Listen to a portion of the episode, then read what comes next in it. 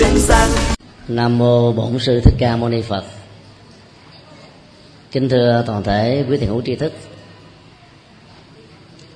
Sau gần à, uh, 3 tháng tạm ngưng thì hôm nay chúng ta mới uh, tiếp tục nghiên cứu về uh, phần thứ năm của bài cư trần lạc đạo phú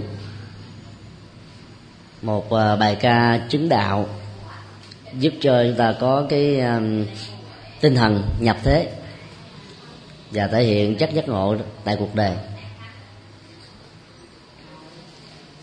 Chủ đề của uh, bài um, thứ năm này đó là thể nghiệm tính phật như là một uh, cơ hội để giúp cho tất cả chúng ta sống trong đời biết cách khai thác phật tính của mình dầu ở trong hoàn cảnh tình huống nào. Cũng để cho yếu tố giác ngộ đó trở thành là nền tảng và là mối quan tâm hàng đầu của chúng ta. Thể nghiệm à, chất phật là một à, cách thức trải nghiệm tâm trên cảnh giới của sự giác ngộ. Mà giác ngộ không phải là một cái gì đó xa xôi, sau khi chết mới có thể có giác ngộ là yếu tố tỉnh thức thuộc về nội tại, có khả năng giúp cho con người làm chủ được các giác quan, dòng cảm xúc, thái độ, nhận thức, hành vi. Dầu trong bất kỳ một tình huống thăng trầm, thuận hay là nghịch, tốt hay là xấu.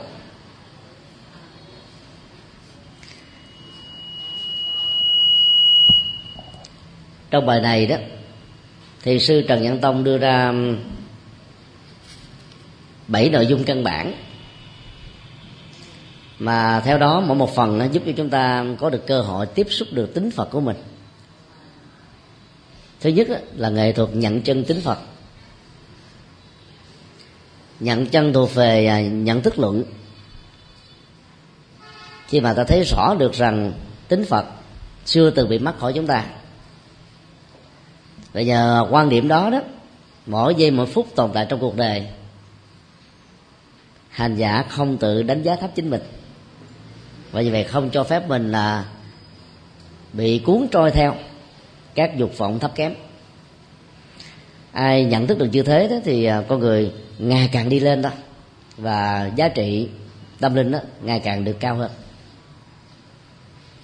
Quy dân tổ dạy thế này, vậy mới hay bụt ở công nhà, chẳng phải tìm xa. Nhân khuây bản nên ta tìm bụt.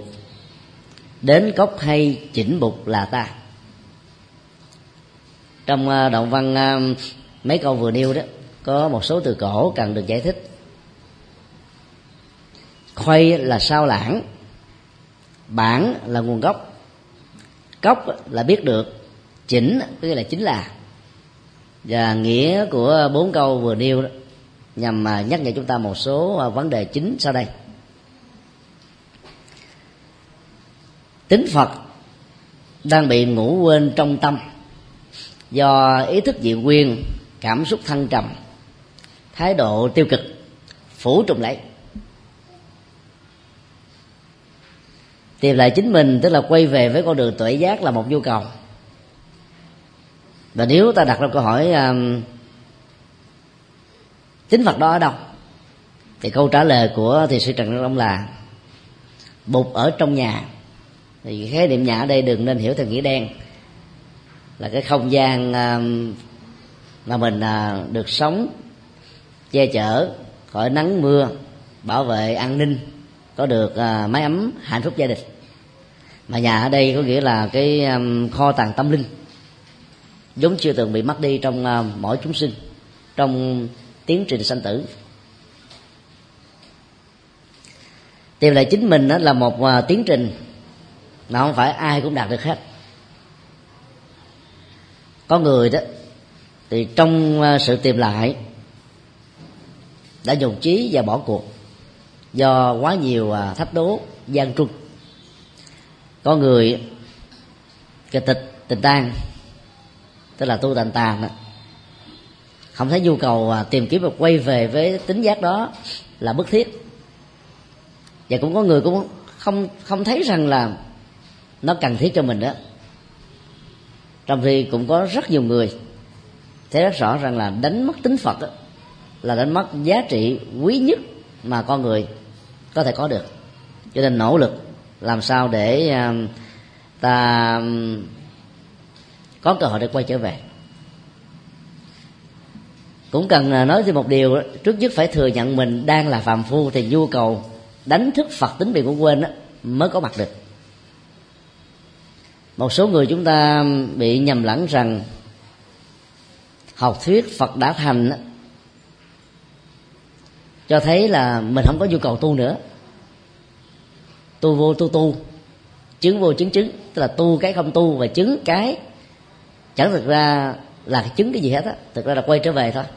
Nếu mà mình đặt nặng vấn đề lý như vừa nêu và không có tiến hành bằng sự trải nghiệm, thì cái gọi là chứng đó chẳng qua chỉ là tri kiến thôi, tức là những kiến thức thông thường, nó không thuộc về tự giác. Do vậy, ta vẫn còn rất xa với à, con đường tâm linh, mà lẽ ra mình cần phải à, trải nghiệm để đạt được. Khi mình biết được rằng à, phật chính là ta, nghĩa là con đường trải nghiệm sự giác ngộ không phải bắt đầu từ bên ngoài. Tìm kiếm ở một cái không gian xa xôi nào đó, mà quay trở về làm thế nào để gạn lọc cho tất cả à, những tính cách phàm phu, tục tử, nỗi khổ, niềm đau. Rơi rụng hết và chuyển hóa hoàn toàn trở thành một tính giác tiến trình à, nhận chân phật tính ở trong đạo phật khởi xuất từ tâm. Và cái diễn tiến nó cũng à, trải nghiệm trên tâm. Kết quả đạt được đó cũng là một sự quay về với chân tâm thôi. Lúc đó nó, nó làm cho mình hơi khó nhận dạng. Đi từ nhà đến chùa ít nhất nó có một không gian dài trăm mét dài cây số. Ta xuất phát vào lúc à, sáu 6 giờ rưỡi đến chùa vào lúc 7 giờ cái 15 hay là 7 giờ ta đi ờ, vài ba cây số. Ta thấy rõ mình có tiến bộ và dần dần tiến tới cái mục đích đó là chùa giác ngộ. Và ta có mặt tại đây cho buổi pháp thoại sau đó là khóa lệ sám hối. Tiến trình đó rất dễ cảm nhận và hình dung. Còn khi mà mình nhận dạng rằng phật chính là ta, do vì à, phiền não, cần lao, nghiệp chướng, mình mới có nhu cầu đi tìm phật. Mà thực ra phật ở đây không nên hiểu như là một danh từ riêng, phật bên ngoài, mà phải nên hiểu là danh từ chung, tức là tính giác ngộ. Như vậy, nhu cầu của việc tìm kiếm phật trong ta đó, sẽ giúp cho chúng ta đạt được tính giác. Cũng nên lưu ý một điều, đừng nên chấp sự mà bỏ lý. Cũng như, đừng nên chấp lý mà bỏ sự. Sự và lý ở đây viên dung trong tư quan hỗ trợ cho nhau rất nhiều. À, ai có biết, tính giác nằm ở tâm. Và quay về với tâm, không có nghĩa là ta không còn nhu cầu đến chùa nữa, ta không cần đến giảng đường nữa, ta không cần đến bất cứ ai nữa, chỉ cần quay về tâm với mình. Thì tôi như thế riết rồi mình đề cao cái tôi mình lên. Và như vậy, ta lẳng quẩn vì không có người chỉ điểm cho mình. Còn đánh thức tâm à, để ờ, trải nghiệm phật tính hay là quay về phật tính ở trên nền tảng của tâm đó, đòi hỏi đến rất nhiều sự hỗ trợ chẳng hạn như là cộng hưởng tâm linh tại các chùa tại các khóa tu với những người ờ, đồng trải nghiệm chân lý đó. Và do vậy ta có được một sự thôi thúc về tinh tấn hỗ trợ mình đi tới phía trước ngày càng. Có kết quả hơn đó là xử lý viên dung trong tiến trình tu tập. Còn chấp cho rằng tâm ta là phật mình không cần phải quy với ai nữa hết, là đại ngã mạng. Rất nhiều người à, do việc không bị chữ hán đó, lý giải rất sai. Ba ngôi tâm linh mà nhu cầu quay về trong à, các khóa lễ, tại các chùa bắc tông đó. Chẳng hạn như à, tự quy y phật, tự quy pháp, tự quy tăng, có người nói là, tôi quy phật của tôi tức là quay về với phật tâm của mình. Tôi quy pháp của tôi tức là quay về với pháp tánh của mình. Tôi quy tăng của tôi tức là quay về với tính cách đoàn thể và giác ngộ của mình là khỏe. Cho nên cái chữ tự đây đó, chỉ cho đại từ nhân sinh con thứ nhất tức là ta, người đang thể hiện sự quay về với một thái độ tình nguyện, không bị bắt buộc. Tại sao ta tình nguyện? Vì ta thấy thấy rất rõ bằng sự giác ngộ rằng chỉ khi nào ta quay về với đức phật để ta trải nghiệm siết ngộ, chỉ khi nào ta quay về với giáo pháp để trải nghiệm nguồn tự giác và từ bi. Chỉ cái là ta quay về với tăng để trải nghiệm yếu tính hòa hợp và sự thăng tiến tâm linh. Lúc đó ta mới trở thành là tính giác ngộ và ta trở thành phật trong tương lai. Chứ phải là quy y phật của mình. Tính giác là chung. Phật không có của tôi của anh của chị của ông của bà. Mà phật là à, tính giác ngộ ai cũng có thể đạt được vấn đề thứ hai, triết lý đâu cũng là đạo tràng. Tổ dạy như sau. Thiền ngõ năm câu, nằm nhãn công quê hà hữu. Kinh xem ba bận, ngồi chơi mái quốc tân la. Câu về ngẫu, có yếu tố đói, chặt chẽ này đó, rất là khó hiểu vì chữ ngẫu hơi nhiều chữ thiền đây có nghĩa là rõ. Thiền ngõ nghĩa là rõ được thiền. Nằm nhãn có nghĩa là ta thông dong, thoải mái. Công á, có nghĩa là trạng từ chỉ để trốn trong. Bận á là lần ngơi là nghỉ ngơi. Mái cái là cái mé. Tăng la đó là nước triều tiên ngày xưa. Ở đây được hiểu như là nơi thông dong, an lành, tự tại, hạnh phúc còn hà hữu được hiểu là không ngàn mé, không bến bờ, không có bị giới hạn.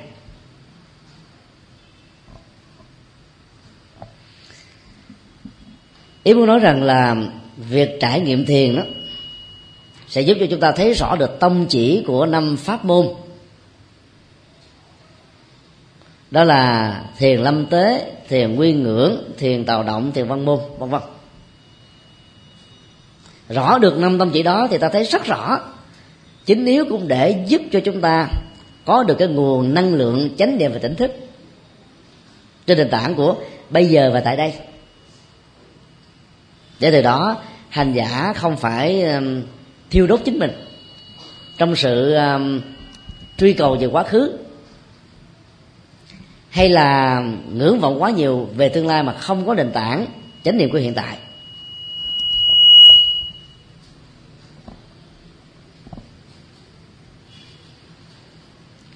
Ý muốn nói rằng á, khi ta rõ được năm tông phái thiền, thì lúc đó hành giả sẽ có được cái khả năng gọi là thông dung tự tại. Khắp mọi nơi mọi chốn, không có chỗ nào có thể làm trở ngại được hết á. Nói cái khác, ai có được chánh niệm tỉnh thức, thì sự có mặt của người đó ở đâu? Chỗ ấy chính là thiền. Cái tác động của um, con người tu chứng đối với môi trường hoàn cảnh xung quanh là rất rất lớn. Tháp bồ đề đậu tràng đó, trở nên quan trọng. Là vì tại nơi đây 26 thế kỷ về trước Đức Phật Thích Ca ngồi thiền định 49 ngày và trở thành bậc đại giác ngộ. Chứ nếu không có cái sự kiện lịch sử đó thì cái tháp bồ đề đầu tràng cũng không là cái gì hết á. Tháp đó không đẹp bằng các tháp trung quốc nhật bản triều tiên đài loan hồng kông macau thậm chí cũng không đẹp bằng các cái tháp ở việt nam nhưng mà nó có ý nghĩa.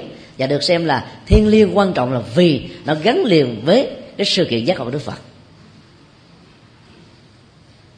Thì cũng vậy một con người giác ngộ ở đâu đó, thì cái chỗ đó cũng trở nên là có kỳ tích có giá trị.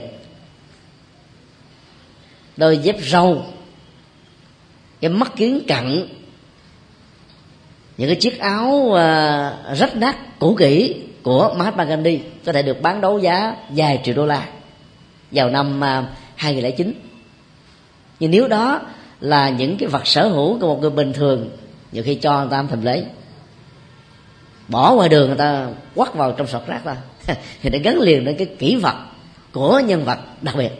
Thì tương tự như vậy, người nào có yếu tố giác ngộ thông qua sự thực tập chuyển hóa tâm, khỏi sam, sân, si, phiền não, nghiệp trước thì người đó có mặt ở đâu cái không gian đó trở thành một không gian tâm linh. Dầu cái khung cảnh vật chất đó có đẹp hay xấu nó không quan trọng lắm. Kinh xem ba bận được hiểu theo hai nghĩa. Thứ nhất á, kinh á, muốn hiểu để hành trì một cách triệt để đó không phải đọc một lần mà có thể thông được đâu. Phải đọc năm lần bảy lượt.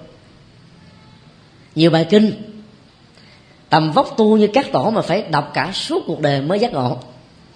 Tại vì chúng ta đọc đi đọc lại, không có gì là quá nhàm, cũng không gì là quá dư thừa, rất cần thiết. Cũng giống như các võ sư đó, mỗi ngày trước khi đi về quầy huyền cũng phải đánh những cái đòn đấm đá, tay chân co vào, duỗi ra. Nhưng mà nếu thiếu những động tác đơn lẻ này, thì việc nới kết thành một bài quyền là không thể nào thực hiện được. Nghĩa thứ hai để lão thông được cái nền minh triết phật dạy ta phải nắm rõ được cả ba tạng kinh điển đó là kinh luật và luận. Kinh đó là chân lý luật đó là kho tàng đạo đức luận đó là lý giải về kinh để giúp cho mọi người có thể hiểu bằng ngôn ngữ thời đại của mình.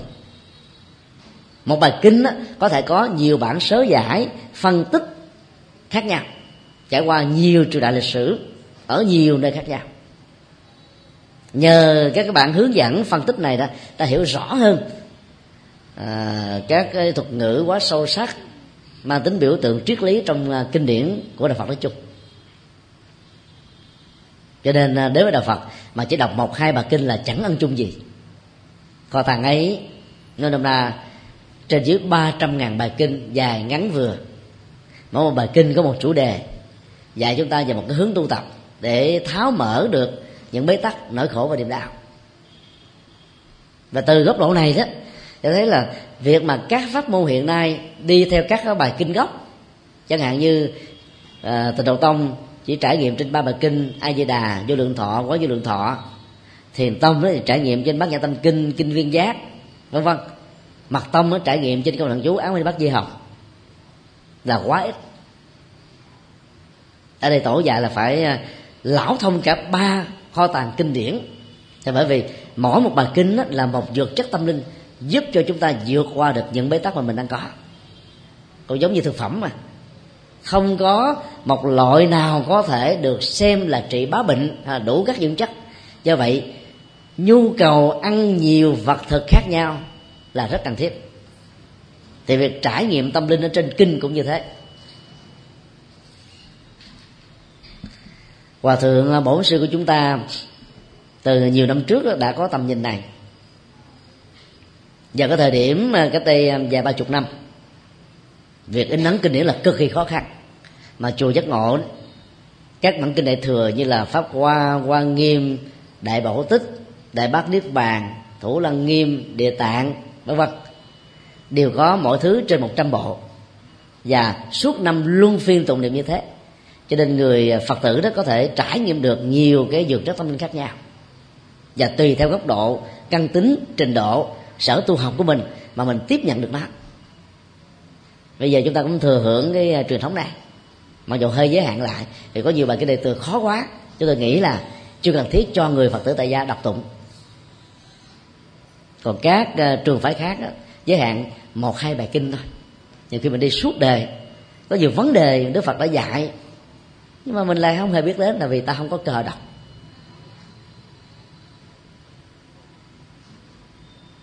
Ai lão thông được kinh luật luận dưới góc độ hành trì đó, thì người đó có thể trở nên đó là an lạc thông thả ở ờ, mọi nơi mọi chốn. Dù đó là triều tiên, việt nam, hoa kỳ, hay là những nơi khủng bố nhất, bất hạnh nhất ta vẫn có thể sống an vui hạnh phúc, không có bị dướng kẹt ở chỗ nào hết. Nói cái khác, sống thiền ở đâu thì nơi đó có niết bàn. Sống đạo ở đâu, nơi đó có giải thoát. Là đệ tử phật phải là người sống thiền, sống đạo. Chứ không phải chỉ là tích tụ kiến thức thông thường mà thôi.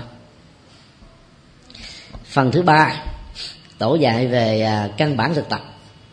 Qua các câu à, thơ như thế này trong đạo nghĩa, khoảng cơ quan, đà lọt lẳng, trường kinh, cửa tổ. Lánh thị phi, ghê thanh sắc, ngại chơi bời dặm liễu đường hoa. Rất nhiều các từ cổ khó hiểu. Chỉ trong ở đây có nghĩa là trọng, tức là tôn trọng, kính trọng còn đạo nghĩa ở đây có nghĩa là hiểu được đạo tức là sống có đạo đức sống có chân lý sống có chánh pháp. Khoảng như là mở rộng ra nới rộng ra để cho sự khai mở đó có mặt. Cơ quan được hiểu là các giác quan mắt tai mũi lưỡi thân ý. Đà lọc lẳng có nghĩa là đã vào được. Trường kinh cửa tổ có nghĩa là nơi truyền bá chân lý và à, nơi ứng dụng chân lý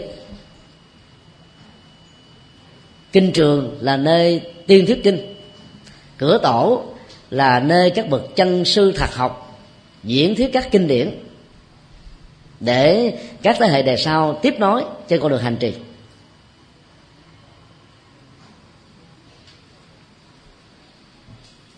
Và để hỗ trợ cho cái việc tu hành như thế đó thì tổ dạy đó là ta phải um, xác định cái mục đích học phật chính là đạo nghĩa quan trọng nhất. Dĩ nhiên mục đích học phật trong phật giáo không phải là để trở thành là một nhà tri thức, một nhà biện luận, một người à, giỏi chữ. Mà mục đích của việc học phật đó là để à, chúng ta trải nghiệm đạo nghĩa, để à, sống với sự an vui hạnh phúc trong cuộc đời.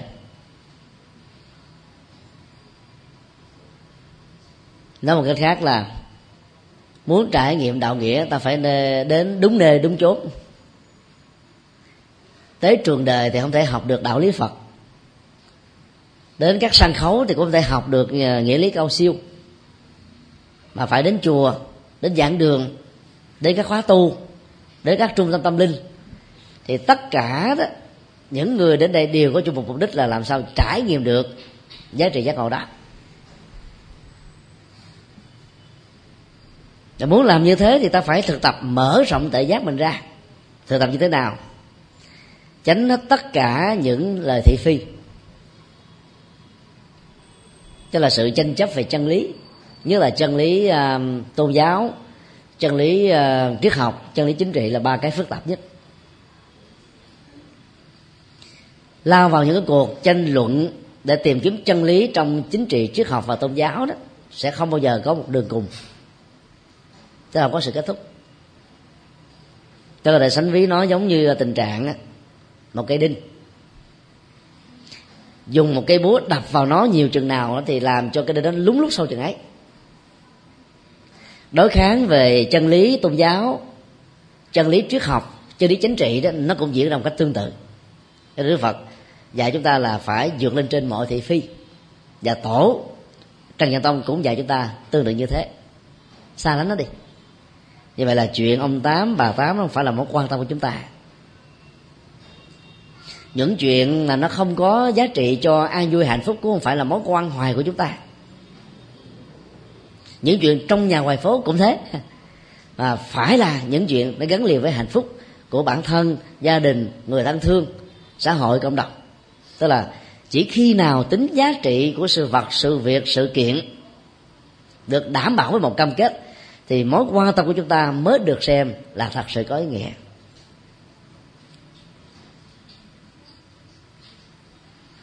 Ghê thanh sắc có nghĩa là mình à, phải à, vượt lên trên không đấm nhiễm vào sắc thanh hương vị xuất phát vốn là năm đối tượng của các giác quan.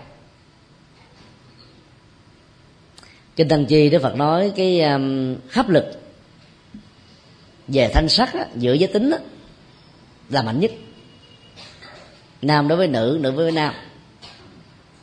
Qua hình ảnh, màu sắc, bóc dáng, âm thanh, mùi vị, sự xúc chạm đều có thể dẫn đến những sự chấp trước đấm nhiễm và tạo ra rất nhiều à, hệ lụy.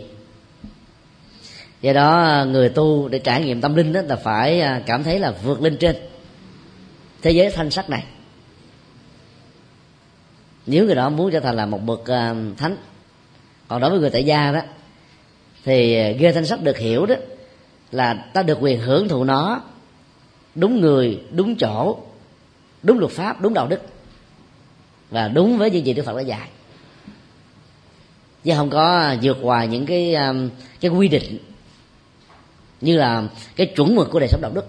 Do đó chúng ta phải tuân thủ nó một cách rất là nghiêm túc. Hành giả khi à, thực tập trên con đường à, tâm linh đó, thì bắt đầu thấy rất rõ là sắc tướng âm thanh. Nó không phải là mối quan tâm của chúng ta. Và do vậy ta không nên à, bận tâm về những lời đồn đãi.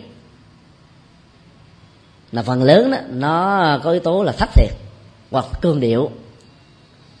Vì rất nhiều các mục đích khác nhau. Và phần lớn là để à, hạ bệ triệt tiêu những người mà người ấy có vẻ là không hài lòng không thích hay là đang đứng ở trong tư thế là đối lập. Cho nên có khuynh hướng là muốn loại trừ.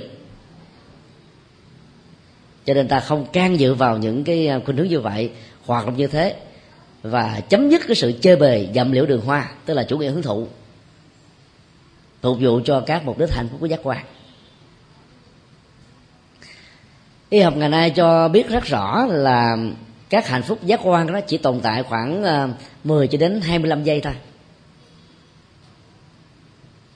Nhưng mà con người lại hài lòng và cho rằng nó là hạnh phúc đích thực. Trên thực tế, nó mang tính điều kiện chống vánh, có rồi mất mới hiện hữu rồi không. Giữa một thế giới hữu hình rồi trở thành là vô hình, biến đổi. Và do đó, nó không phải là mối quan hệ của những người đi trên con đường trải nghiệm chiều sâu của tâm linh giải thoát cho nên ai vượt lên trên cái chủ nghĩa hưởng thụ đó, đó thì người ấy có khả năng là vẫy tay chào với cõi phàm. Dĩ nhiên là không nên đè nén nó. Phải hiểu chuyển hóa để vượt qua chứ không phải là đè nén vì đè nén nó có một sức giới hạn. Đến một lúc nào đó sự đè nén này nó sẽ bùng nổ. Và như vậy người đè nén thiếu phương pháp sẽ trở thành là nạn nhân. Giống như uh, nhốt đói một con vật trong một cái lồng đã làm cho con vật đó trở nên là dữ tợn hơn. Để à, tìm lấy bất cứ cái gì như là một cái mồi mà theo đó có thể giúp cho nó có được sự sống. Vấn đề thứ tư. Tổ dạy về à, sự siêu việt của đức phật qua các câu như thế này.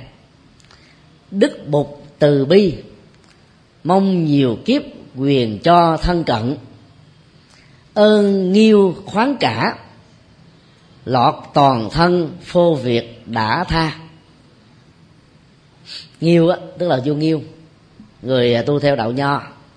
Ở đây chỉ cho cái con đường hoạn lộ tề gia trị quốc bình thiên hạ. Còn phô đây có nghĩa là bài ra thể hiện ra. Đã tha có nghĩa là rất là khó khăn.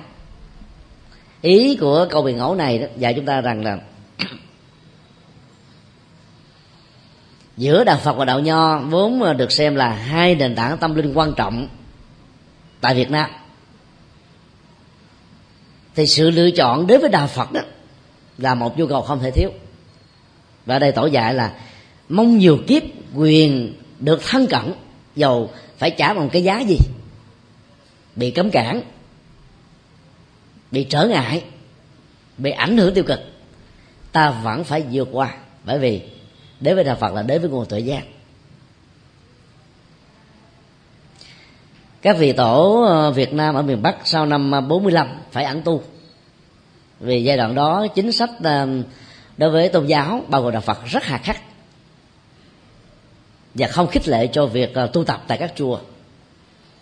Phần lớn các chùa được biến thành hợp tác xã tượng Phật bị phá đi. Chùa không có người trông coi. Chính sách cải đất à, cải cách ruộng đất đã làm cho gần như chùa trở thành là một cái nơi quan phế. Mấy chục năm. Cho đến à, khoảng năm à, 78 thì miền Bắc mới bắt đầu phục hưng trở lại. Kết quả của những cái khó khăn khách quan này đó, đã làm cho miền Bắc gần như là mất đi một cái thế hệ các hòa thượng tuổi từ 55 đến 80 hiện nay là không có. Vì giai đoạn đó không ai tu hết á.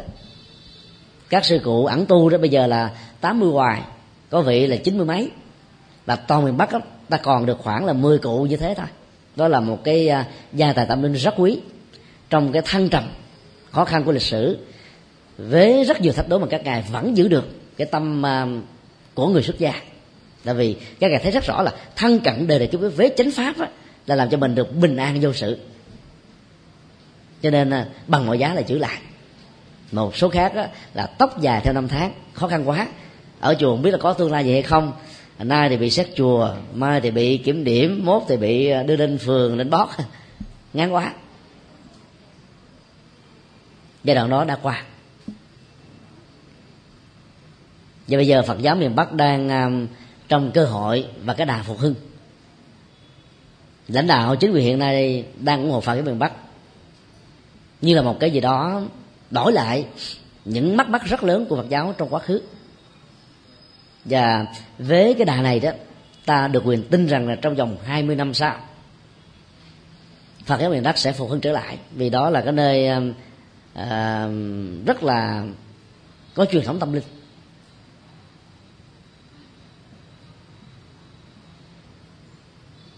Và bây giờ giới trẻ giới trung niên với giới già miền bắc đó, đến với đạo phật bằng cái con con tim với lòng tín ngưỡng thật là sâu sắc. Dĩ nhiên đừng nên dội phê phán đó là cái xấu. Bởi vì trong giai đoạn từ 45 đến 70 năm Phật giáo không sống nổi tại miền Bắc. Mà bây giờ vẫn tồn tại được đạo Phật là điều may phước lắm rồi. Thay vì ngồi quyền rửa bóng tối trong quá khứ thì chi bằng ta thắp lên những ngọn đuốc hiện tại để khôi phục lại một đạo Phật mà lẽ ra, nó càng phải có một nhu cầu phục hưng sớm hơn, chứ không phải là đến bây giờ. Cho nên à, quyền thân cận với Phật pháp, thì dầu cái à, nghịch cảnh trở ngại thế nào, ta cũng phải gắn mà vượt qua. Ngày hôm nay à, đi chung với các phật tử thân tín của chùa, đến thăm một phật tử lớn tuổi. Thì một phật tử mới kể rằng là trong gia đình của bà đó, có hai người con rất thuần thầm, hai cậu con trai thuộc kinh giống như là các thầy tu. Lấy hai cô con gái của hai gia đình thiên chúa và giàu cha mẹ cản ngăn không nhìn mặt vẫn à, đi thẳng tới con đường của tình yêu và đánh mất đạo trong giai đoạn mấy năm vừa qua. Và bây giờ thì đang có của nó quay trở về với phật giáo. Vì hạt giống đó nó đang còn mà. Hãy có tuệ giác này khi mà hòa lẫn với bất kỳ một tôn giáo nào ta vẫn thấy nó, nó nổi trội hơn cộm hơn sáng hơn giống như hạt kim cương mà bỏ chung với sỏi đá, đất cát á, thì làm cho nó càng thêm có giá trị. Nên là cái chất phật của chúng ta không bao giờ mất đi có thể mình bị quên đi vài ba chục năm, đạo phật việt nam bị người việt nam quên lãng trong một giai đoạn lịch sử. Nhưng mà và rồi, sau đó chỉ cần một chất xúc tác thôi, với một cái thuận duyên, thì các hạt giống này bắt đầu trỗi trở dậy. Như nó đã từng là vàng son trong quá khứ ta phải có một cái niềm tin vững chãi như thế để không thất vọng, chán nản, tuyệt vọng. Và thậm chí có thể là có những cái thái độ tiêu cực, phê bình, chỉ trích chính thể. Mà lẽ ra, ta không nên, vì những người cầm cân nảy mực trong giai đoạn này và người đã tạo ra những khó khăn trong giai đoạn mấy chục năm trước là không phải là là nhau. Cho nên họ đâu có lý do gì mà phải bắt, phải chịu đựng cái hậu quả của những người trước đã làm phải không ạ? Phải nhìn như thế để ta thoáng rộng rũ bỏ các muộn phiền. Và đây rất là đúng với cái chủ trương của Phật dạy. Là, là cắt đứt quá khứ đi như là quá khứ của đạo. Còn à, đối với đạo nho đó thì ở đây tổ vẫn có một cái nhìn à, rất là tương dung. Đạo nho dưới cái ảnh hưởng của vua nghiêu vua thuấn là một đạo nho tốt vì à, vì con người vì quần chúng chứ không phải là vì cái chính thể đó nên gọi là ơn nghiêu khoáng cả. Cho nên là ai mà sống theo đạo nho đó thì dĩ nhiên cũng ờ, có thể là đạt được những cái giá trị nhân sinh, nhân đạo nhất định. Nhưng mà nếu so với đạo phật, thì ngoài những yếu tố nhân văn, đạo đức xã hội thông thường, thì không còn cái gì có thể sánh sánh bằng đạo phật được. Tại vì đạo phật có cái đạo đức học nhân bản, rồi sau đó nó có cái đạo đức học thánh, có con đường tâm linh để chuyển hóa nỗi khổ, niềm đau, rũ bỏ, tham sân si, phiền muộn. Trong đạo nho không có bất cứ phương pháp nào dạy chúng ta như thế. Và không chỉ đạo nho, bất kỳ một tôn giáo nào được gọi là đẹp nhất trên cuộc đời này cũng như thế. Ta quan tâm đến con đường tâm linh. Chỉ đặt nặng về vấn đề à, tổ chức xã hội thôi. Và thậm chí có khuynh hướng ít nhiều gắn liền với chính trị nữa. Cho nên à, ngoài yếu tố nhân bản mà một số tôn giáo, nhất thần đã thần có, thì hầu như trong các tôn giáo không có gì có thể so được với con đường đạo đức học và con đường tâm linh siêu việt của đạo phật. Nói như thế không có nghĩa là mèo khen mèo dài đuôi đâu. Đó là một sự thật khách quan. Khi nghiên cứu rồi chúng ta sẽ thấy. Nói một cái khác là giữa đạo phật và đạo nho đó thì người tu học phật đó, vẫn có một cái nhìn hài hòa để có thể à, cộng tồn trong bao dung tôn trọng hiểu biết chứ không có dẫn đến những cái tình trạng um, xung đột loại trừ. Như uh, những người anh em trong đạo thiên chúa giáo đối với người tin lành chánh thống anh giáo đã từng có những cuộc thánh chiến chết một lần đến vài chục ngàn người vô tội. Còn đạo phật là chủ trương đó là mang lại hòa bình cho mọi người. Tội giác của đạo phật là cao nhất nhưng mà không vì cái giá trị tội giác cao đó mà những người phật tử đã sử dụng các phương tiện khủng bố để cưỡng chế, hay là tiêu diệt các tôn giáo còn lại, như là các tôn giáo khác đã từng làm trong lịch sử của nhân loại. Đó là điểm rất là đặc biệt của đạo phật. Do đó, ta hòa với các tôn giáo, nhưng ta không có bị tan vào trong các tôn giáo đó. Hòa nhưng không có tan. Cộng tồn nhưng không nên bị mình đồng hóa. Và do vậy, người tu học phật sẽ là một sai lầm nếu cho rằng đạo nào cũng dạy người ta lấy nát làm lành khái niệm đó sai lầm lớn lắm. Nếu đạo nào cũng vậy lá đất làm lành thì không cần có nhiều tôn giáo, phải không ạ? À? một tôn giáo là đã đủ rồi. Khái niệm ác lành mỗi tôn giáo khác nhau. Và cái tiêu chí làm lành các tôn giáo cũng khác nhau.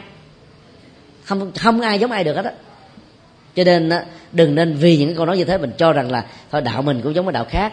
Cho nên nếu chỉ thương một người à, theo thiên chúa giáo tin lành, mà bị gia đình bên họ gây áp lực buộc phải bỏ đạo phật để cưới được con con gái hay là chàng trai trong gia đình đó, thì rất nhiều phật tử cũng sẵn sàng mà làm vì nghĩ rằng là hai tổ chức này giống nhau. Đó là một sự cắt đứt mình khỏi gốc rễ dân hóa tâm linh. Ta thử đặt câu hỏi, tại sao những người theo đạo đó không có một cái nhìn rộng lượng để tôn trọng cái gốc rễ dân hóa của người bình thường mà buộc người ta phải cắt đứt?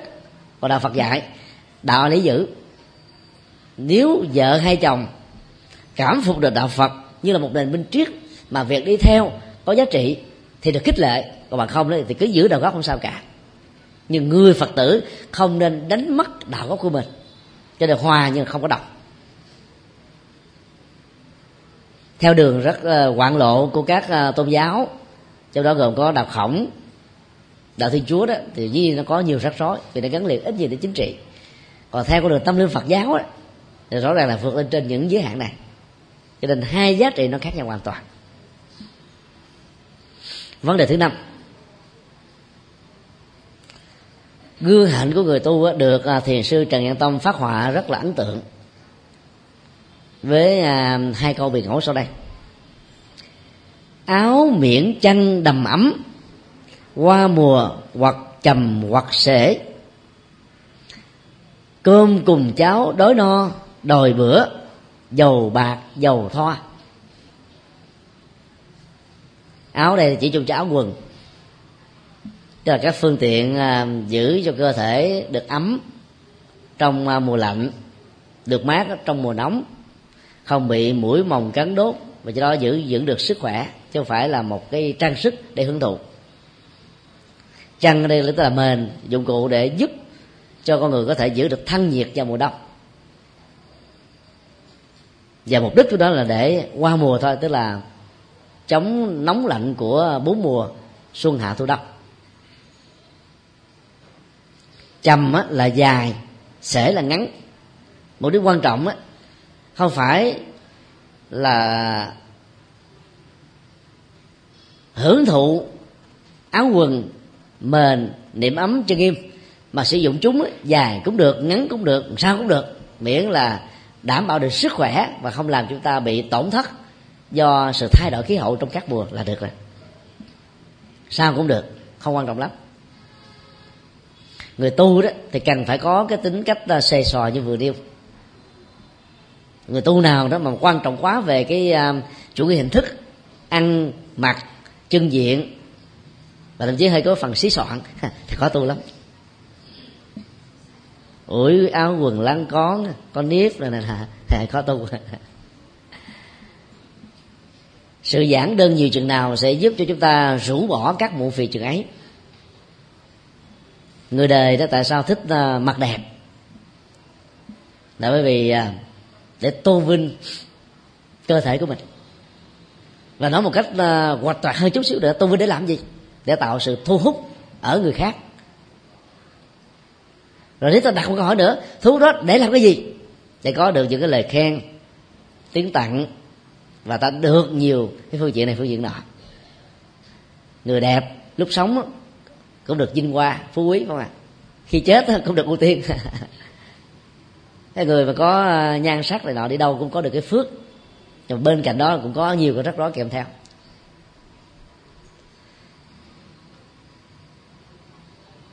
Dân gian việt nam có câu là người ta đẹp vì lụa. Tức là sự ăn mặc nó làm tôn vinh cái nét đẹp lên. Chứ vì thế mà chủ nghĩa thời trang ngày nay ấy, đào sâu vào cái thái độ tâm lý hưởng thụ này để à, có thể làm giàu từ sự tiêu thụ của con người bằng cách tạo ra một cái à, cảm nhận phổ quát rằng là tiền nào của ấy. Nhiều cái à, áo quần thời trang nó chẳng đẹp gì hết trơn á. Nhưng mà vì nó được ca ngợi nó được bơm phòng giá trị lên. Và người sử dụng nó có cảm giác rằng là mình là người thức thời. Mình là người biết modern mình là người đi kịp với thời đại. Cho nên mình được hiểu là có giá trị. Còn ai không chạy theo thời trang là người đó bị quê mùa. Nhiều cái thời trang quá đản lắm. Dị hợm. Ăn mặc vô không ra gì hết trơn. Nhưng mà giờ một trăm người ta nói là đẹp. Báo chí nói nó đẹp. Đài vô người nói nó đẹp. Thì tự động mình thấy đẹp theo. Tức là đẹp ăn ké chứ thực ra giá trị thật của nó không bao nhiêu chứ giả dốc đó mua một mét cũng chừng vài ba chục ngàn thôi. Rồi cắt kiểu này kiểu nọ cho nó lạ lạ, được gọi là thời trang vậy thôi. Cho nên đức phật dạy người tu là phải mặc ít. Ngày xưa được gọi là ba y đó. Không có nghĩa là ba cái bộ hậu, rồi ba cái chiếc y, rồi ba bộ đồ như bây giờ chúng ta đã thói rồi. Còn ba y ngày xưa là gì? Một cái quần, cái áo và cái y phủ trùm bên ngoài tức là chỉ có một bộ thôi. Đây gọi là y thượng. Nó giống giống như cái áo ờ, à, áo mặc vậy, y hạ giống như cái quần cái khố. Y tăng về lê tức là quấn toàn thân đó mà. Cho nó đủ ấm vào mùa đông giá lạnh. Sau này đức phật là phương tiện mới cho thêm là cái dụng cụ ờ, áo tắm mưa. Bởi vì nếu mình mặc bộ đồ đó mình tắm ướt hết trơn rồi sao thay? Rồi sau làm phật sự.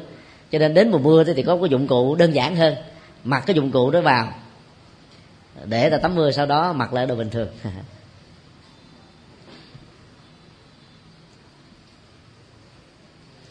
Còn việc ăn cơm đó, hay là cháo, thì không quan trọng lắm. Không có cơm thì ăn cháo, không có cháo thì ăn đụng hay mì, không có khoai mì thì ăn khoai lang khoai lang thì ăn bắp, ngô, cái gì cũng được.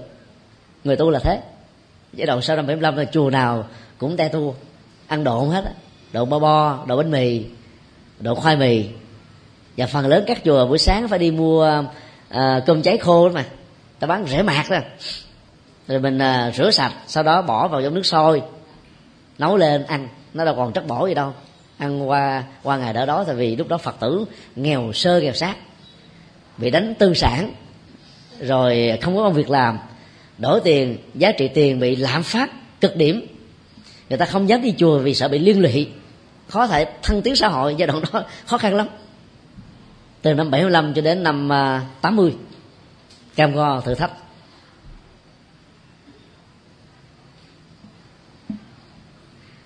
Dầu bạc dầu thô nghĩa là cơm trắng cũng được mà cơm hẩm cũng được. Cơm như là gạo, nàng thơm, nàng hương, ok. Mà cơm trái khác cũng không sao. Có dạng đó. Đức phật dạy thì sao? Người tu ăn không có chê. Và cũng không có khen nên khi quý vị cúng dường trẻ tăng đó đừng có hỏi là thầy ơi sư cô ơi ngày hôm nay ăn thực phẩm ra sao? Nếu nói là không ngon á thì làm phật làm quý vị. Mà nói ngon á thì không đúng lời phật dạy. Tôi tu không có quan trọng cái chuyện ngon dở. Để làm sao có sức khỏe duy trì cái mạng sống à, của cơ thể này để ta có thể làm đạo thôi. Do đó à, cúng cho người tu phải cúng các cái món gọi là rất đơn sơ đạm bạc ít gia vị càng tốt thì gia vị nó làm ta khó tu có nhiều mùi vị chừng nào nó kích thích và nó khó tu chừng đó. Cho nên ăn phải rau luộc, xào đơn giản thôi. Bây giờ nhiều người ta bài vẽ làm mà chai giả mặn làm hư tâm người tu hết. Tiền thì tốn gấp ba, gấp bốn lần so với món chai thật. Mà ăn thì bỏ mứa. Vì nó ớn lắm, cái mùi nó nó như là mùi thiệt. Theo chúng tôi đó, thà cho người ta ăn thiệt cho rồi chứ đừng ăn đồ dởm chi.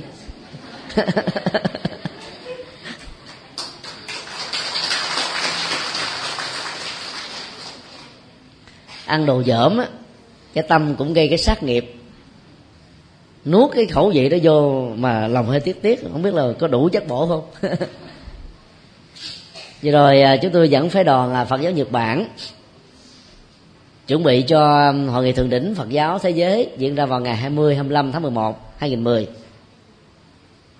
từ ngày à, 19 cho đến ngày 25 vừa qua đó, thì à, phái đoàn đã được dẫn đến chùa Bái Đính, rồi à, Vịnh Hạ Long, núi Yên Tử, ba địa điểm mà vào ngày 25 tháng 11 đó, các phái đoàn sẽ được đưa đến đi tham quan. Thì đến chùa Đính vào ngày chủ nhật, trời nắng chang chang, rồi sau đó là mưa phùn số lượng phật tử khoảng 10.000 người. Nó làm cho bẩn đất dơ thiềm chánh điện là nhớp nhát hết. Sau khi à, tham quan xong đó thì à, đoàn được đưa vào cái nhà ăn dưới chánh điện. Phật tử cũng đầy ấp bên trong đem ra khoảng là 10 món. Nào là lẩu à, à, cá thu rồi à, là tôm hùm kho rồi à, gà xé quay à, rồi à, À, thịt heo đủ kiểu hết á. Phải đầu nhật nói trời ơi, đồ mặn ở chuyện làm ăn ngon quá. Vì chín mươi mấy phần trăm phật giáo nhật bản là ăn mặn. Nó giống như phật giáo tây tạng vậy đó. Việt nam là một trong số rất ít các quốc gia còn lại trên hành tinh ăn chay đối với người tu.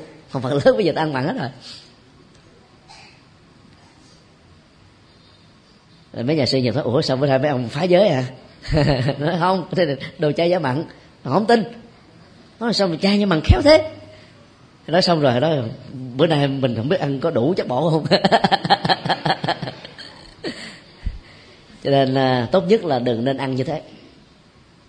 Đất nước của ấn độ đó có khoảng 600 ngàn 600 triệu người ăn chay trường từ thở mất lọt lòng.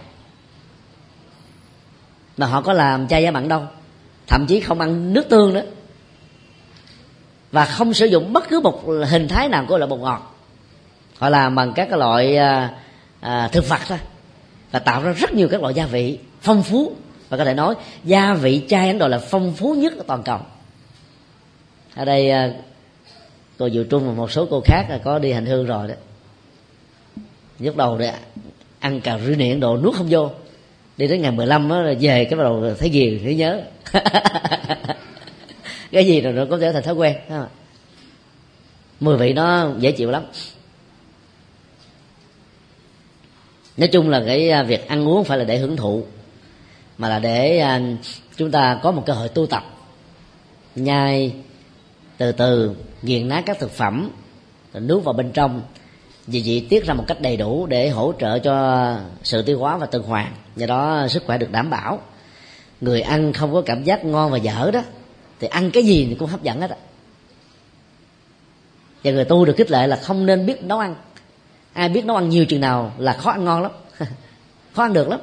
Bởi vì mình luôn luôn lấy cái khẩu vị làm cái thức đó mà. Thấy ai cũng dở hơn mình, nên ăn cái gì cũng không được. Còn người tu cho gì ăn đó. Phải ra đó là đời sống à, thanh cao trong các sự giảng được rồi dân gian Việt Nam ờ, nói thêm những cái câu thế này làm cho phần lớn phụ huynh đó, có con em muốn đi tu sợ. Ăn chay nằm đất. Thời Phật có ai nằm đất đâu nằm trên cái giường dây. Nó có chiều cao khoảng chừng ba tấc rưỡi đang bằng dây. Nằm nó mắt rồi rưỡi rồi rưỡi. Gió nó thổi lòng ở trên lòng ở dưới. Khỏi quạt máy khỏi ac còn giờ ở chùa thì có cái đơn bằng à, giường mà. Chứ đâu có đến nổi mà ăn chay nằm đất nhưng mà ta nói cường điệu quá, làm cho ai cũng sợ. Nghĩ là con mình đi tu là khổ. Đi tu mà khổ thì xuống thế màu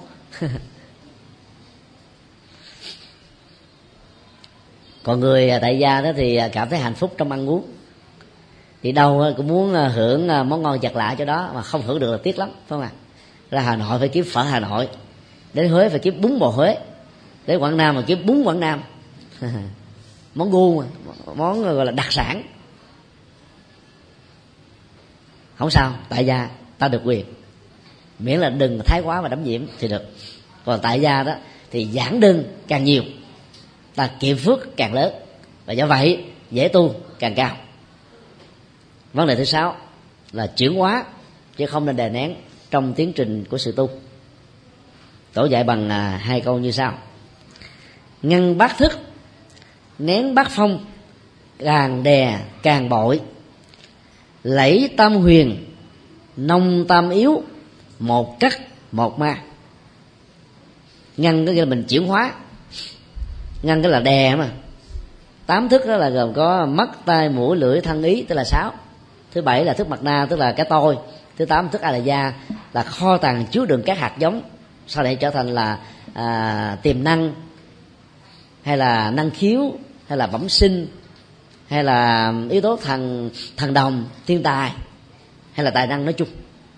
Tất cả những gì mà chúng ta học, huấn luyện, tu tập, nỗ lực, phấn đấu, giàu tốt hay giàu mất, giàu giàu xấu không hề mất đi. Sau khi ta chết, nó tồn tại dưới dạng sống và hạt, là chung là dạng năng lượng, và nó theo ta trong mọi tiến trình của tái sinh. Cho nên khi mới sinh ra đó, mỗi người có sẵn một cái bẩm năng khác với những người khác ngay cả trong tình huống à, những cặp trẻ sơ sinh là sinh đôi đó sinh hai sinh ba sinh tư sinh năm sinh sáu gì đó thì cá tính mỗi người mỗi khác là vì những hạt giống người đó tiếp thu từ lĩnh vực ngành nghề sở trường kiến thức khuynh hướng nó vẫn còn. Cho nên trong tu tập là không phải đè nén tán thức có mắt thì bịt mắt lại lỗ tai thì bít nó đi miệng là không thèm nói lỗ mũi không thèm ngửi. Thân nó cứ đơ như thế không còn quay gì hết. Tu như thế tu làm gì? Trong kinh trung bộ đức phật à, nói tiếu lâm lắm. Rất là triết lý. Nghe nói là ai mà tu tịnh khổ theo cái nghĩa là ít nói, không nói gì hết á, thì quả chứng tôi là là câm. Quả thứ yếu là á khẩu. Và ngài tái định nghĩa lại cái chữ tịnh khẩu là gì?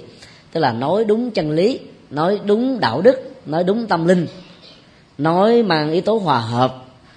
Nói có có ờ, yếu tố văn hóa. Thể hiện lòng từ ái, hiểu biết, cảm thông, nâng đỡ. Và nói mang lại lệ lạc cho người khác. Thì đều được gọi chung là tịnh khẩu. Và tương tự, có mắt ta phải nhìn và làm chủ được nó là được rồi. Chứ không nên là đè nén chúng. Còn bát phong đó, nó thuộc về tám ngọn gió lệ si có nghĩa là thắng và thua. Trúng mánh hay là lỗ. Quỷ dự. Tức là bị chỉ trích hay được khen chê. Bị phê bình hay là được đề cao. Sân cơ. Tức là được tán dương hay là bị chê bai. Khổ lạc. Tức là khổ hay là hạnh phúc. Đều có khả năng làm cho con người bị ba chìm ta bảy nổi tám lên đên thất điên bát đảo như là một cái uh, làn sóng lên và xuống thăng ngoài trầm không có à, giúp cho con người giữ được cái tính cách tĩnh tại của tâm. Cho nên đối với à, tám ngọn gió đó, ta không nên đè nén đó đào tẩu nó, đầu hàng đó mà phải đối diện với nó. Và không quan trọng quá nó, không dính mắt vào nó. Tập riết rồi sẽ quen. Lúc đầu thì khó, dần dài thì dễ.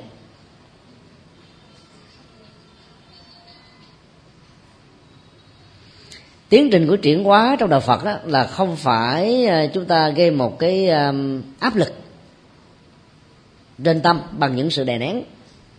Thì đè nén nào nó cũng có những giới hạn của nó. Còn ở đây mình phải ờ, hiểu rằng là sự chuyển hóa đó là một sự thay đổi cái nội dung bên trong của tâm. Cũng thân thể, các giác quan, các thức của người ấy, nhưng mà cái nội dung nhận thức, đánh giá thể hiện và trải nghiệm trong cuộc đời là hoàn toàn khác nhau. Người phàm và mỗi giác ngộ không phải ờ, khác nhau ở chỗ là uh, các bậc giác ngộ có 32 tướng tốt 80 vẻ đẹp. Còn người phàm á, là xấu xí không phải vậy. Mà người phàm ở chỗ là sống với phàm tình bậc thánh là sống với trí tuệ vậy thôi. Do đó chuyển thức thành trí chuyển phàm thành thánh chuyển ngu thành trí chuyển đau khổ thành hạnh phúc thôi. Đó là tiến trình trung còn câu thứ hai đó tổ ờ, dạy chúng ta là lẫy là sử dụng tam huyền á, là đờn ba giây nông tâm yếu là phải biết nới rộng cái cây đàn với ba cái cấp độ khác nhau. Một cắt, một ma đó là phải biết gọt và mài dũa nó để không bị mắc kẹt. Chứ giống người biết đến đời là phải biết điều chỉnh. Cái cung cao, cung thấp để cho nó vừa phải thì nghe hay căng thẳng quá thì dở, mà dùng quá thì không có âm thanh. Thì người tu cũng như thế, phải giữ con đường trung đạo. Tam huyền ở trong chữ hán được gọi là thể trung quyền, cứu trung quyền quyền trung quyền. Thể trung quyền là lời chất phát ngay thật, không trao chuốt. Tức là lấy cái sự chân thật làm đầu. Chân thật đó là sự đắc nhân tâm về ngoại giao. Nó khác với thô kệch. Thô kệch là một sự chân thật nhưng mà chân thật này nó không có cái cái tác dụng làm cho cái người tiếp xúc đó có được niềm vui. Thô tháo cũng là một loại xề xòa nhưng mà chân thật đó nó có cái gì đó là phát xuất từ tâm chứ không phải là à, gắn gượng bằng con đường ngoại giao mà không có cái gì phát xuất từ cái tấm lòng bên trong rồi cả. Cú trung quyền là lời nói không mắc kẹt vào tình thức không rơi vào chủ nghĩa phân biệt, không kẹt vào thế giới nhị nguyên. Và ta phải thấy rất rõ, cái màu nhiệm của ngôn ngữ trong trường hợp này đó là ngón tay để chỉ mặt trăng. Để chúng ta thấy rõ được tuệ giác giác ngộ, tỉnh thức và tất cả kinh điển, các phương tiện, các pháp môn chỉ là một công cụ để giúp cho chúng ta đạt được thôi chứ không phải là cái duy nhất. Và do đó, nó lại càng không phải là cái cú kính. Quyền trung quyền đó là lìa hết tất cả mọi đối đãi hai bên. Có được đạo đức ban đầu đâu được khởi sự từ dị nguyên thiện và ác tốt và xấu nên không nên. Luật pháp cũng dựa trên nền tảng đạo đức học dị nguyên này. Đó là dị nguyên không có gì là xấu. Dị nguyên là tốt cho xã hội con người. Nó cần thiết để thiết lập sự bình an các hình thái công bằng xã hội dân chủ dân minh. Nơi nào mà không có chủ nghĩa nhị nguyên về luật pháp và đạo đức đó, thì cái đó đời sống bị loạn. Cái thể chế chính trị nó sẽ bất ổn. Nhưng mà khi ta đạt được cái đỉnh cao của thế giới nhị nguyên về thiện và ác thiện càng tán dương ác càng được loại bỏ rồi đó thì hành giả tu học phật đó, cần phải đạt được một trình độ cao hơn là vượt lên trên cái giới hạn đối lập này. Ví dụ như à, mình à, vừa khỏi bệnh lòng cảm thấy hân hoan lắm thì cái sức khỏe đó không có gì là hấp dẫn á. Ta thấy nó quan trọng là vì ta mới vừa thoát khỏi bệnh thì nó nó mới trở lại con số zero thôi. Không có bệnh là zero rồi có bệnh là âm. Bây giờ ta phục hồi lại sức khỏe thì ta mới đạt được cái đỉnh xuất phát. Trong khi đó, cái cực thiện, hay là cái cái cái thiện tuyệt đối của Phật giáo đó, là phải vượt lên trên hai cái mực, âm và dương này. Mà nó phải siêu sức khỏi. Tức là tu học làm sao? Sau khi đạt được cái thiện của chủ nghĩa nhị nguyên, cái thiện của luật pháp tương đối thì cần phải đạt được cái thiện gọi là tuyệt đối tức là cái thiện không còn mang tính điều kiện nữa. Ở chỗ nào ta cũng thiện. Chứ không phải theo cái cách nói à, đi với phật mặc áo cà sa đi với ma mặc áo giấy. Đó là cái thiện nhị nguyên cái thiện của luật pháp. Phật á, thì ta tôn kính ta học hỏi ma ta phải nghiêm trừ. Nhưng mà người tu tập cao đó phật á, là tôn tôn kính như ma ta không tiêu trừ mà ma ta giúp ta độ chuyển hóa để quay về hướng vào bờ đó là sự khác nhau giữa một người tu và một người, gọi là, đang đứng ở chủ nghĩa của luật pháp. Tam yếu đó, thứ nhất bao gồm trong lời nói không có phân biệt tạo tác. Thứ hai đó là cốt vì ngàn thánh nhắm vào những cái chỗ giá trị quyền áo sâu xa, chứ không phải nói theo cái nghĩa thường của thế gian, tức là những mặc định chữ đen, nghĩa trắng. Ta phải hiểu được, ý nghĩa biểu tượng triết lý trong kinh thì việc tiếp xúc với lời chân lý của phật nó mới sâu sắc hơn. Và thứ ba đó là dứt bật đường ngôn ngữ. Nói mà ngăn nói. Nói để dứt nói. Mà không phải nói để cho mọi người suy gẫm. Mà cốt yếu là để cho người ta trực triển được nhân tâm. Thấy tánh được uh, của mình. Và do đó hướng về sự giác ngộ và giải thoát. Cho nên uh, nói đây như là một sự khai thị điểm tâm mở trí dẫn lối đưa đường để hành giả đó ngày càng tiến bộ hơn trên con đường tâm linh thôi. Nó khác với cái sự giáo dục bình thường ở trong học đường. Như vậy sự chuyển hóa đây nó, nó, nó đòi hỏi chúng ta phải hết sức là phương tiện rồi à, linh động gia giảm làm sao cho nó khế hợp với từng căn cơ và thông qua việc giáo dục cho việc thích ứng căn tính đơn cơ trở thành là bậc giác ngộ. Vấn đề cuối cùng đó là cảnh giới đạt đạo. Tổ dạy như sau. Cầm vốn thiếu huyền xá đàn dấu son vô sanh khúc. Địch chân có lỗ cũng bấm chơi sướng thái bình ca. Cầm ở đây tức là cái cây đàn. Huyền á, là dây đàn xá là hải sướng chữ son như là sướng ca địch đó là cây sáo chân ở đây nghĩa là chẳng phải. Và nghĩa của nó như thế này. Người đạt đạo đó, cũng giống như là người sử dụng cây đàn. Giàu không có dây, mà vẫn có thể chơi được cái khúc nhạc vô sinh. Nó tạo ra những cái âm hưởng rất là đặc biệt có đàn mà khải đàn là chuyện bình thường à. Không có không có đàn mà thải được đàn nó đặc biệt ha. Hôm qua là ngày à, à, à, hai mươi hai mươi hai mươi tám tháng ba. Thì uh, tại uh, xin lỗi hôm hôm kia chính là 27 tháng 3 tại uh, khu dân, du lịch văn hóa Bình Thế 2 hội ngộ uh, kỷ lục gia Việt Nam lần thứ 10 uh, 16 đã được diễn ra, rất là trọng thể. Ở đó có một bác 81 tuổi mà nhìn mình tưởng chừng là 50 hoài thôi. Cho nên cô số viên mới nói là, xin anh cho biết cái bí kíp làm thế nào mà anh có thể khải đàn mà không cần dây. Và cho biết bí kíp thế nào mà sao thấy năm mấy tuổi mà trẻ quá. Bác phải trả lời, năm nay tôi 81 tuổi rồi, mọi người nghe mà không tin vào lỗ tai của mình. Và ông biểu diễn hai cái cái đờn bằng cái lỗ mũi vừa hít nó ra những cái điệu du dương trầm bổng nha mà vừa uống nước trà. Miệng thì uống nước trà lỗ mũi thì hít hai cái đờn. Sau đó là tiếp tục uh, biểu diễn lỗ mũi tạo thành những cái ờ, điệu nhạc rất là hấp dẫn khác. Và miệng đồng lúc đó ăn một trái chuối già rất là ngon. Đây nó rõ ràng đâu có dây mà cũng không có cái hai cái tay để khải nữa. Đó là những người điêu luyện. Rất đặc biệt. Ý muốn nói rằng là cái người giác ngộ đó, thì không phải cần đến phương tiện. Người tinh luyện trong nghề đó, thì ở đâu cũng có thể thể hiện được nó. Còn người mới vào nghề, thì phải có điều kiện nè, có công cụ nè có hỗ trợ nè, thì mới có thể thực hiện được mà không có. Ca sĩ mà thường thường đó là không có nhạc, ca không nổi. Ca dở, ca rất nhịp, ca không hay nhạc nó hỗ trợ làm cho hấp dẫn lên. Còn ca sĩ giỏi không có nhạc ca vẫn hay. Thì người giác ngộ cũng thế. Ở đâu cũng có thể à, khải được khúc vô sanh tức là không chấp trước vào cái tiến trình sanh tử đạt được sự chứng ngộ. Và do vậy vẫy tay chào với um, luân hồi.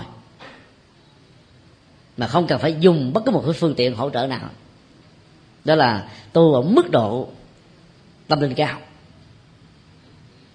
địch chân có lỗ, tức là cây sáo chẳng có lỗ, cũng bấm chơi sướng thái bình ca. Cây sáo là phải có lỗ mới tạo ra âm vang được, đằng này không có lỗ, cũng có thể tạo ra âm vang được. Câu này nó đối lại với câu trên đó, nghĩa lý cũng giống nhau. Ta thử áp dụng câu này bằng sự tu tập như thế này. Đến chùa, gặp phật muốn tu, về nhà không thấy phật, công phu không đành vậy là tu rớt rồi. về nhà phải tu ngon làm giống như là tới chùa gặp phật vậy đó. Thế tới chùa có phật là không nhân tâm linh, thì mình tu dễ rồi. Về nhà, vào xã hội, tới chợ búa, phức tạp vô cùng. Chẳng lẽ lúc đó thôi, bây giờ tôi không làm tu, tại vì không có phật hỗ trợ. Tôi rút lui, đào tẩu, thôi xin cho tôi hai chữ bình an. Lúc đó mình không thể nào bình an được. Phiền não sẽ đuổi mình, bắt mình và tống giam mình vào trong khổ đau cho nên là tu phải ở mọi nơi mọi chốn. Chỗ có điều kiện tâm linh ta tu đã đành đã tốt rồi. Chỗ nào không có ta phải tu ngon hơn nữa. Nó giống như là không cần à, cái đờn vẫn khải được âm thanh. Cái sáo không có lỗ ta vẫn tạo ra được tiếng. Tu như thế mới là tu ngon. Còn ai mà tự đóng cốc mình không giao tiếp với ai thấy mình bình an á, là tu dởm á. Tại vì không có một cái cái thách đố nào hết mình tưởng mình bình an.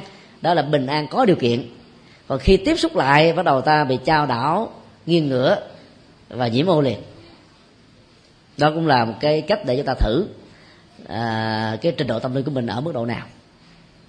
Hai câu kế. Lấy cội tìm cành còn khá tiếc câu chi trưởng lão. Quay đầu chớp bóng hẳn ắt kham cười diễn ngã đạt đa. Lại có rất nhiều điển tích trong hai câu này. Lẫy ghi là bẻ lấy cội tìm cành là bẻ cái cội để đi tìm cái cành. Làm sao có được? Cội là gốc cây. Chặt đứt gốc cây đi tìm cành cây thì cành cây sẽ chết thôi. Câu chuyện diễn lão là một vị thiền sư ở đời đường.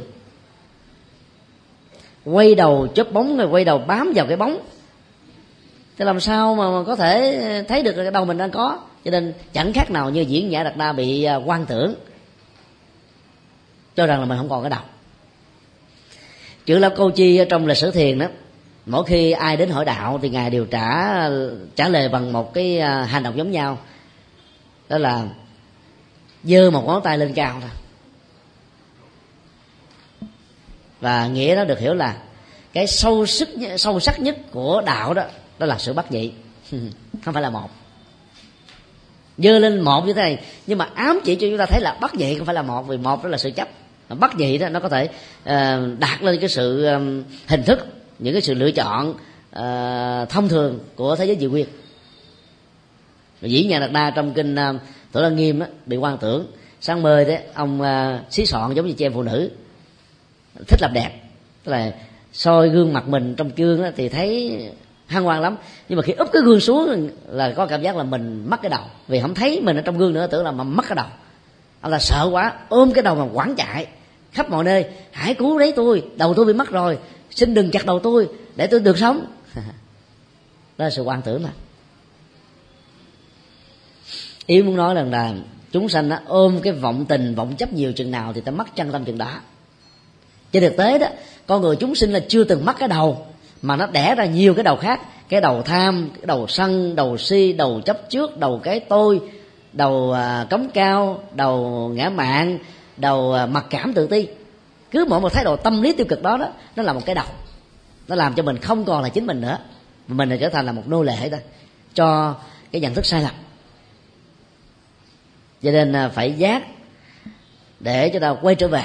Hay nói cái khác là trong cái hai câu này đó, giác và mê nó chỉ khác nhau ở nhận thức đúng và sai. Tỉnh là không tỉnh thôi.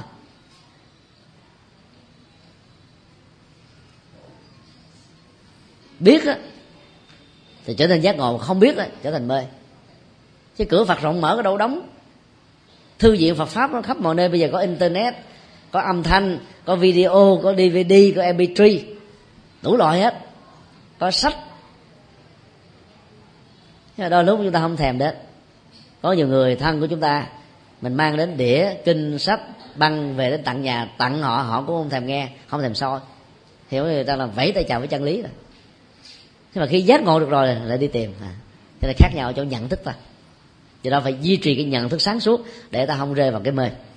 Và hai câu chót đó, của cái cảnh giới đạt đạo được mô tả như thế này. Lọt quyện kim cương há mặt hầu thông nên nóng.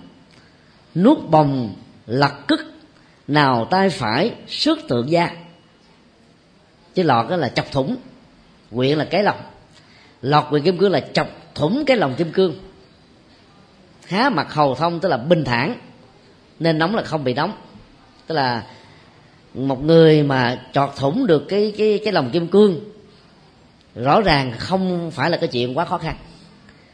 Nước bồng lật cức, tức là ta nuốt cái cây tre gai vào trong cỏ mình á, tay mình không bị xước da và cái cổ mình cũng không bị chảy máu.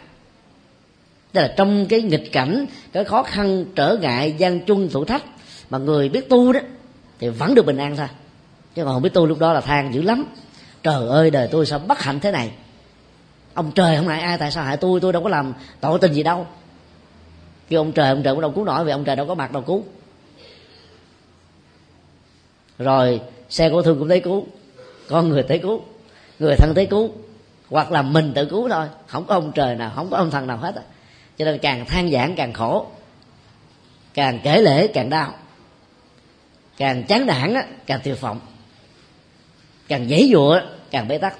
Vấn đề tốt nhất là cứ phải thẳng bước mà đi vượt qua hết tất cả mọi trở ngại mà mà đi tới. Đó là sự diệu dụng của chân tâm diệu dụng của tu tập. Và nhờ đó ta đạt được cứu kính và trở thành là không còn bất kỳ một sợ hãi nào ở trên cuộc đời này.